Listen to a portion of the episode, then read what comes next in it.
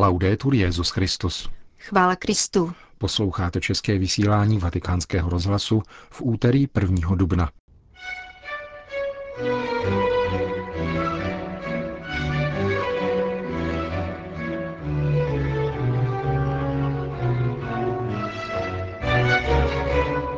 Papež František dnes kázal o pokušeních omrzelosti a pokrytectví, které je třeba znát, aby bylo možno se jim ubránit. Petrův nástupce se setkal s vedením římské kurie. To a mnohé další uslyšíte v našem dnešním pořadu, kterým vás provázejí Jana Gruberová a Milan Glázer.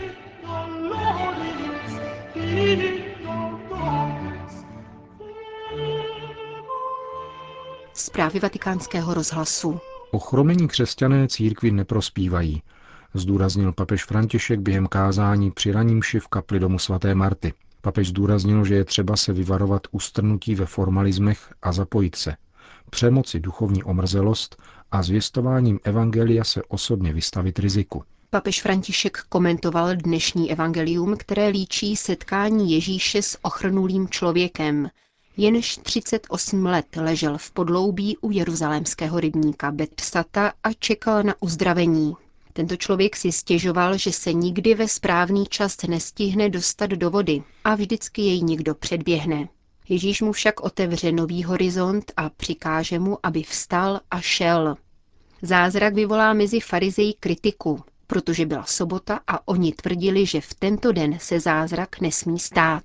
V tomto příběhu, řekl papež, se setkáváme se dvěma vážnými duchovními nemocemi. Nad těmito onemocněními, dodal, je užitečné se zamyslet. Nejprve je to rezignace nemocného člověka, který zahořkl a stěžuje si. Myslím na mnohé křesťany, mnohé katolíky. Ano, existují katolíci, kterým chybí nadšení, ba kteří jsou zahořklí. Říkají, život je takový. A církev? Chodím na mši v neděli, ale lepší je se do ničeho nemíchat. Věřím kvůli své spáse, ale nemám potřebu sdílet s někým víru. Každý je u sebe doma, vede poklidný život. Něco uděláš a vytknou ti to, lépe je neriskovat, říkají. To je omrzelost, která postihuje křesťany. Tento postoj vede k ochrnutí apoštolského zápalu. A křesťané ustrnou, znehybní. Jsou klidní, ale nikoli v dobrém smyslu toho slova, ale v tom, že se nestarají o zvěstování evangelia. Jsou ochromeni. A tato anestezie, pokračoval papež, je negativní zkušenost. Toto nevměšování se tak přichází do duchovní omrzelosti. Omrzelost, řekl dále, je smutek. Tito křesťané jsou smutní, jsou to lidé bez jasu, negativisté. Je to nemoc nás, křesťanů. Jdeme na mši každou neděli, ale říkáme nerušit, prosím. Takoví křesťané, varoval papež, nejsou k ničemu a církvi neprospívají. A kolik křesťanů je takových? Povzdechl si. Jsou to sobci, sami pro sebe. Toto je hřích omrzelosti, který popírá apoštolský zápal, brání snaze předávat Ježíšovu novost druhým, onu novost, kterou jsem sám dostal darem. V této pasáži evangelia však najdeme ještě další hřích, pokračoval papež. Vidíme, že Ježíš je kritizován za to, že uzdravil v sobotu. Je to hřích formalismu. Takoví jsou křesťané, kteří nedají prostor boží milosti. Život těchto křesťanů, těchto lidí, spočívá v tom, že mají v pořádku všechny doklady, všechna osvědčení. Pokrytečtí křesťané jsou to. Starali se jen o své formality. Byla sobota. Nesmějí se dělat zázraky. Boží milost v sobotu nesmí působit. Zavírají dveře před boží milostí. V církvi máme mnoho takových. Mnoho. To je další hřích. Ti první, kteří hřeší omrzelostí, nejsou schopni rozvinout apoštolské nadšení, protože se rozhodli ustrnout v sobě, ve svém smutku, ve svém roztrpčení a podobně.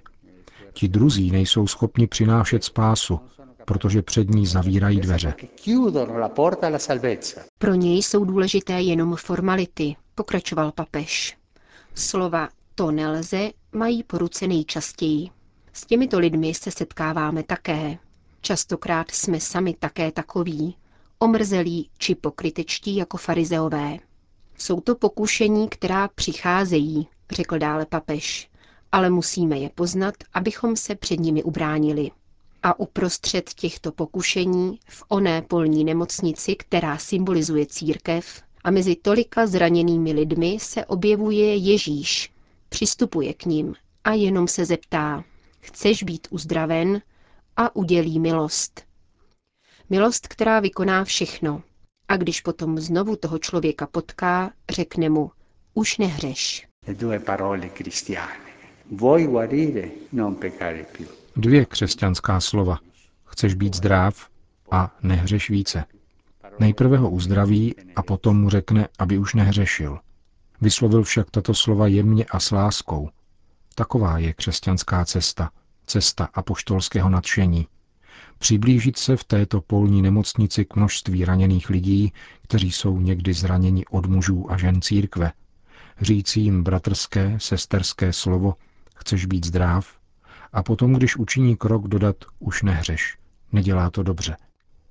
Tato dvě Ježíšova slova jsou mnohem lepší a hezčí než postoj omrzelosti či pokrytectví. Končil papež František dnešní ranní homílii. Vatikán. Svatý otec František včera odpoledne rozmlouval se třemi mladými lidmi z Belgie, kterému představil biskup Gentu, monsignor Lucas van Louis. Rozhovor se týkal pastorace mládeže ve vlánském regionu Belgického království a v církvi všeobecně. Svatý stolec uvedl, že byla pořízena nahrávka tohoto rozhovoru, která bude pravděpodobně využita v rámci Světového dne mládeže, který připadá na Květnou neděli. Také v tomto případě se jedná o poselství adresované určité skupině věřících u příležitosti konkrétní události, upřesnila Vatikánská strana. Stejně jako tomu bylo u rozhovoru, který papež František natočil pro farní rozhlasovou stanici Rádio Bajo Flores a ve kterém se obracel na obyvatele stejnojmenné chudinské čtvrti v Buenos Aires. Vatikán. Papež František dnes dopoledne v boloňském sále Apoštolského paláce vedl zasedání vedoucích římských kuriálních úřadů, tedy jakési vatikánské ministerské rady. Se svými nejbližšími spolupracovníky se papež setkal již po druhé. První obdobné zasedání proběhlo v září loňského roku. Jak uvedlo tiskové středisko Svatého stolce, tématem dnešního setkání byla apoštolská exhortace Evangelii Gaudium. Papeže zajímalo, jak zaměstnanci vatikánských úřadů na jeho dokument reagovali, jaké reflexe tento text podnítil a zda se otevírají možnosti k jeho naplnění v každodennosti římské kurie. Buenos Aires. Bergogliův utajený život. Pod tímto titulem vydává argentinský publicista Rubén Puente svazek o skrytém díle papeže Františka. Po knize italského novináře Néla Scáva, který mapoval Bergogliovu pomoc četným odsouzencům argentinské vojenské diktatury, se tentokrát jedná o pomoc ženám, které zůstaly na ulici. Podle autora knihy zachránil bývalý farář argentinské Kordoby a biskup Buenos Aires před prostitucí nejméně osmdesát žen. Většina z nich byla v nebezpečí života, avšak nevěděli, u jaké instituce by měli hledat pomoc. Zásah otce Bergoglia pro ně byl rozhodující. Nalezl pro tyto ženy dočasné útočiště v klášterech nebo v domovech svých důvěrných přátel. Uvádí v knize Gustavo Vera, ředitel neziskové organizace La Alameda. Toto známé argentinské sdružení se nasazuje proti obchodu s lidmi, který kardinál Bergoglio opakovaně odsoudil. Nová kniha o minulosti současného papeže je tak dalším svědectvím o jeho tiché a diskrétní práci a jeho neústupné ochraně základních lidských práv. Vatikán. Zaměstnanci technického oddělení naší rozhlasové stanice převedli do digitální podoby více než osm tisíc magnetofonových pásků a dalších originálních nosičů papežského hlasového archivu. Nahrávky zahrnují hlasy papežů od roku tisíc devět set třicet jedna, tedy od Pia jedenáctého po současného Petrova nástupce. Digitalizaci financovala banka Intesa a nezávislé sdružení italských firem Confartigianato. Tento významný počin v dějinách Vatikánského rozhlasu prezentovala dnešní tisková konference, na které mimo jiné vystoupil otec Federico Lombardi. Hlasy papežů jsou pokladem Vatikánského rozhlasu. Odpovídá to našemu poslání, kterým je šířit a také uchovávat tento hlasový fond. Projekt digitalizace jsme dokončili u příležitosti budoucí kanonizace dvou papežů, Umožňuje nám, abychom se znovu zaposlouchali do tónu jejich hlasů a v přímém poslechu si tak připomněli jejich osobnost a jejich službu církvi. Uvedl ředitel Vatikánského rozhlasu. Digitalizovaný papežský hlasový archiv obsahuje více než třicet šest tisíc zvukových a textových souborů. Prozatím je dostupný pouze pro jednotlivé jazykové redakce z intranetových stránek. Uvažuje se však o rozšíření přístupnosti na vnější uživatele za dodržení příslušných bezpečnostních podmínek. Vatikán, Spojené státy. Předseda papežské rady Justícia et Pax kardinál Petr Turkson včera vystoupil na Univerzitě svatého Tomáše v Houstonu na konferenci věnované vztahu mezi etikou a ekonomií, organizované katolickou ekonomickou školou. Ve své relaci nazvané Chléb náš vezdejší dej nám dnes, vnášet etiku práce do ekonomie, vatikánský reprezentant rekapituloval principy sociálního učení církve, které, jak zdůraznil, pomáhá produkovat dobrý majetek, dobrou práci a dobré bohatství. Vzhledem k tomu, že uživatelé jsou osoby a nikoli předměty nebo pouze konzumenti, ekonomie vyžaduje solidaritu s chudými a službu obecnému dobru. Ekonomický systém musí mít na zřeteli lidskou společnost v celku, zajišťovat důstojnost lidské práce a lidský rozvoj pracujících. Dobré bohatství, na něž odkazoval ghanský kardinál, je tedy takové, které nakládá se ziskem zdravě, bere v potaz kulturní kontext a směřuje ke spravedlivému rozdělování. Další téma, kterého se kardinál Turkson dotkl ve své přednášce, mířilo do univerzitního prostředí. Katolická univerzita má učit studenty neoddělovat svou profesi od víry, nýbrž mít stále na paměti nepodmíněnou hodnotu lidské osoby. Úkolem mladých je nejen rozpoznávat etické aspekty ekonomie, ale také jednat na základě křesťanských hodnot a proměňovat tak společnost. Etika není zvláštním univerzitním kurzem, zdůraznil vatikánský reprezentant. Nelze ji oddělovat od jiných neetických disciplín. Chtěl bych vás povzbudit, řekl kardinál Turkson, abyste rozvinuli akademické projekty, které obnoví správný vztah mezi etikou a ekonomií a rozptýlí údajný rozpor mezi etickými ideály a realitou podnikatelské sféry. V závěru svého vystoupení kardinál Turkson vyzval děkany fakult, kterým byla konference určena, aby podporovali víru studentů, pomáhali jim vtělovat ji do skutečnosti a předkládali jim sociální učení církve jako průvodce k praktikování vlastní víry.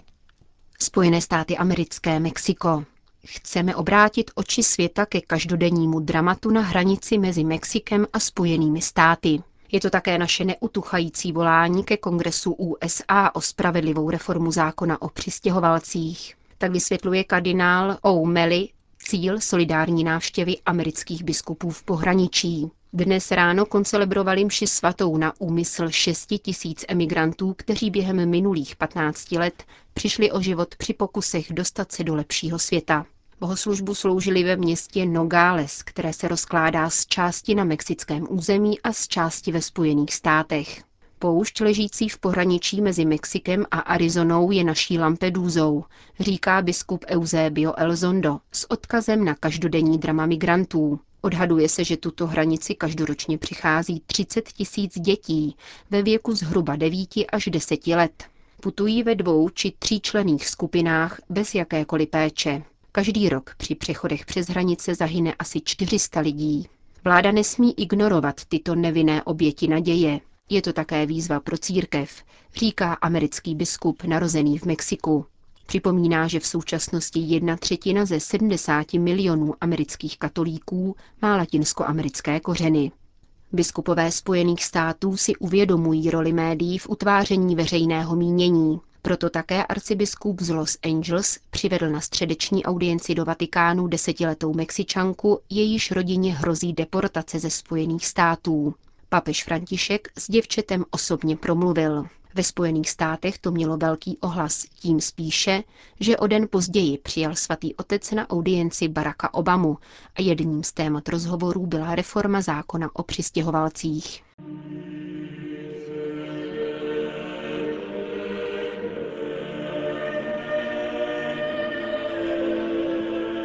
Končíme české vysílání Vatikánského rozhlasu. Chvála Kristu. Laudetur Jesus Christus.